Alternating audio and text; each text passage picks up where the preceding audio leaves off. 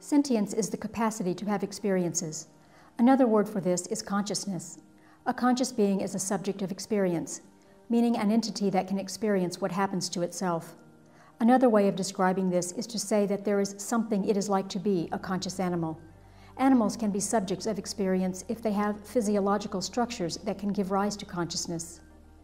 Conscious beings can experience something external in the environment, internal to the body, or just a thought or a memory.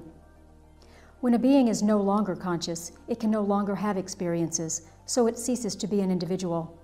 In other words, it is no longer a subject of experience. If someone has an accident that irreversibly destroys the capacity for consciousness, the subject ceases to exist, even if the body is still alive. A synonym that sometimes is used for consciousness or sentient is having mental states.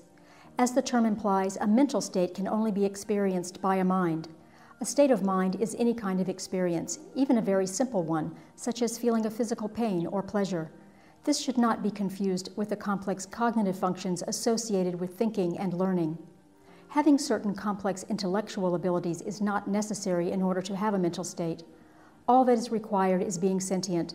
In other words, whether a being experiences the world is different from whether they can mentally solve certain problems.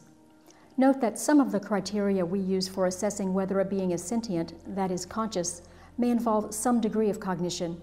If an animal is able to perform complex cognitive tasks, that's an indirect indication that their mind is powerful enough to support sentience. But cognition is not a primary reason for thinking that a being is conscious. Consciousness shouldn't be confused with self consciousness, that is, being conscious of ourselves an animal may not be conscious of herself and could still have other kinds of experiences. People sometimes make the argument that sentience requires self consciousness, but this is a minority opinion.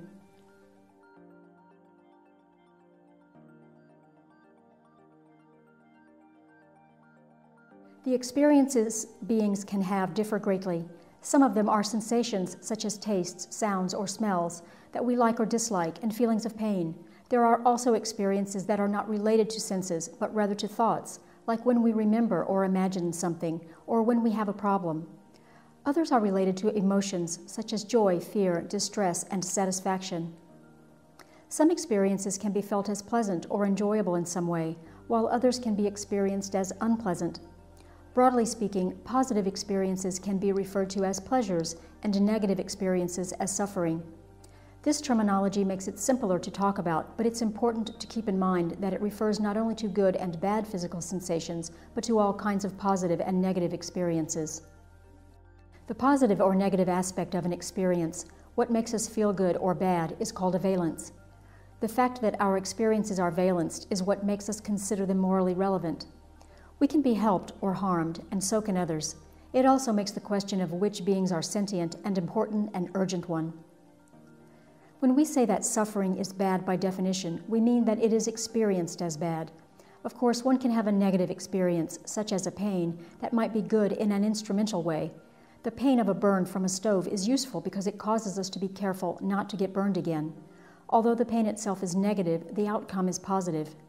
In fact, it is the negative experience of pain that makes it instrumentally good, because that is what motivates us to get out of a situation that is bad for us or to avoid repeating it.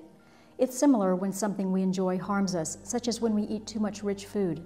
In this case, something that in itself is enjoyable is instrumentally negative.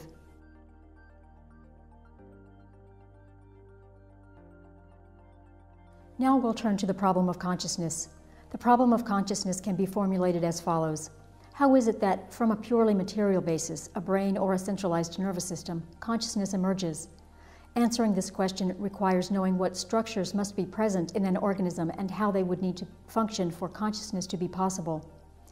There is no reason to suppose that only a human like central nervous system will give rise to consciousness, and there is a great deal of evidence that very different types of animals are conscious. An example is bird brains, which have many structural similarities to mammals' brains, but different arrangements of neurons. Yet the brain circuits of birds seem to be wired in a different way that creates a similar effect in terms of consciousness. Due to the difficulty of solving the problem of consciousness, it is unlikely to be solved in the near future. Given the current information, it is impossible to know with certainty which beings with centralized nervous systems are conscious. We know that without a centralized nervous system, animals cannot be conscious, but we don't know what degree of complexity is necessary. We know that sentience doesn't require a brain configuration like ours, like that of mammals, or even like that of vertebrates. Even though invertebrates do not have all the same brain regions that we have, they often have functionally similar regions, which should also be able to support consciousness. There is nothing about the particular way our nervous systems are organized that is necessary for consciousness to be present. Rather, there may be vastly different types of nervous systems with centralization. Another reason to think that having a brain like ours is not necessary for consciousness is that humans have not only complex thoughts, but also simple experiences like feeling pain. The ability to have complex thoughts is not a necessary part of consciousness, which suggests that the type of nervous system necessary for consciousness could be much simpler than ours. In fact, it could be quite simple. Sentient animals may be very numerous.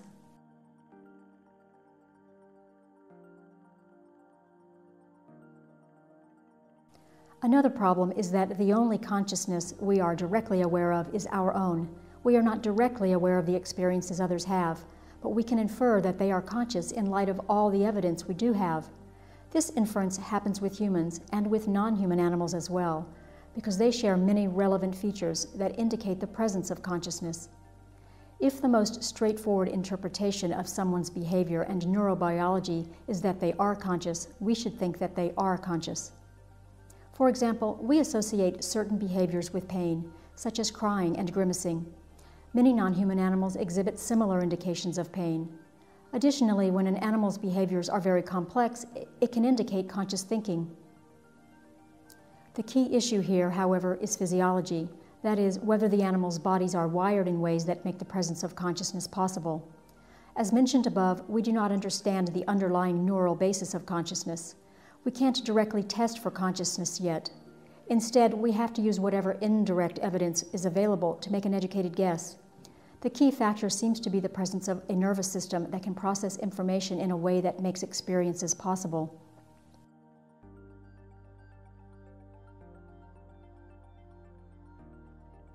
We will now apply the criteria we have to different groups of animals in order to gain a better understanding of which of them could be conscious.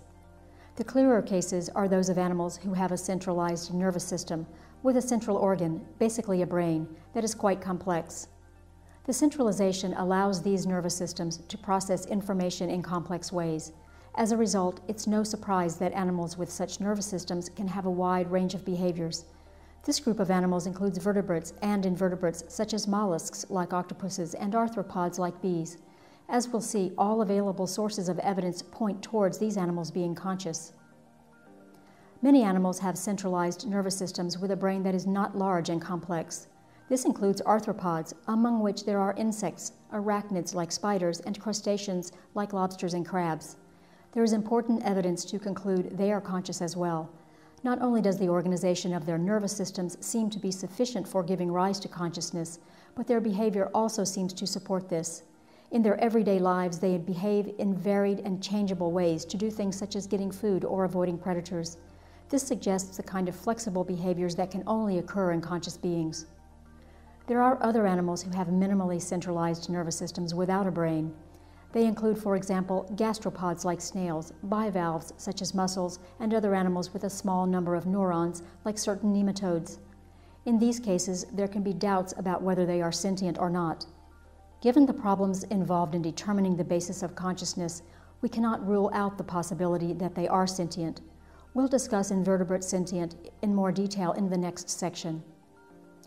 Some people have a hard time understanding that certain kinds of animals could be sentient, especially when they look much different from us or are much smaller than we are. But we should keep in mind that thinking less of someone based on mere looks is a bias that we should try to avoid. If these animals meet the criteria that indicate they could feel pain or pleasure, we should conclude that they probably are sentient. It does not matter what they look like. We know that sentient animals, human and non human, have experiences that are positive or negative. Since the problem of consciousness will likely remain unsolved for many decades or longer, we should act on the assumption that any animal with a centralized nervous system could be sentient. We should consider the likelihood that they are sentient and that we can affect them through our actions, so we should give them a moral consideration. Finally, there are living organisms that do not behave the way animals with centralized nervous systems do, and that lack the physiology to carry out the functions that nervous systems perform. Examples are plants, fungi, and protists, as well as some animals such as sponges that don't have nervous systems. These beings don't meet the criteria for the possibility of sentience. One final note when we look at animals, we consider particular structures that can give rise to consciousness. But that does not mean that animal like nervous systems are necessary for sentience. Future beings, such as artificial intelligences, could have central processing systems that are able to carry out the functions that give rise to consciousness.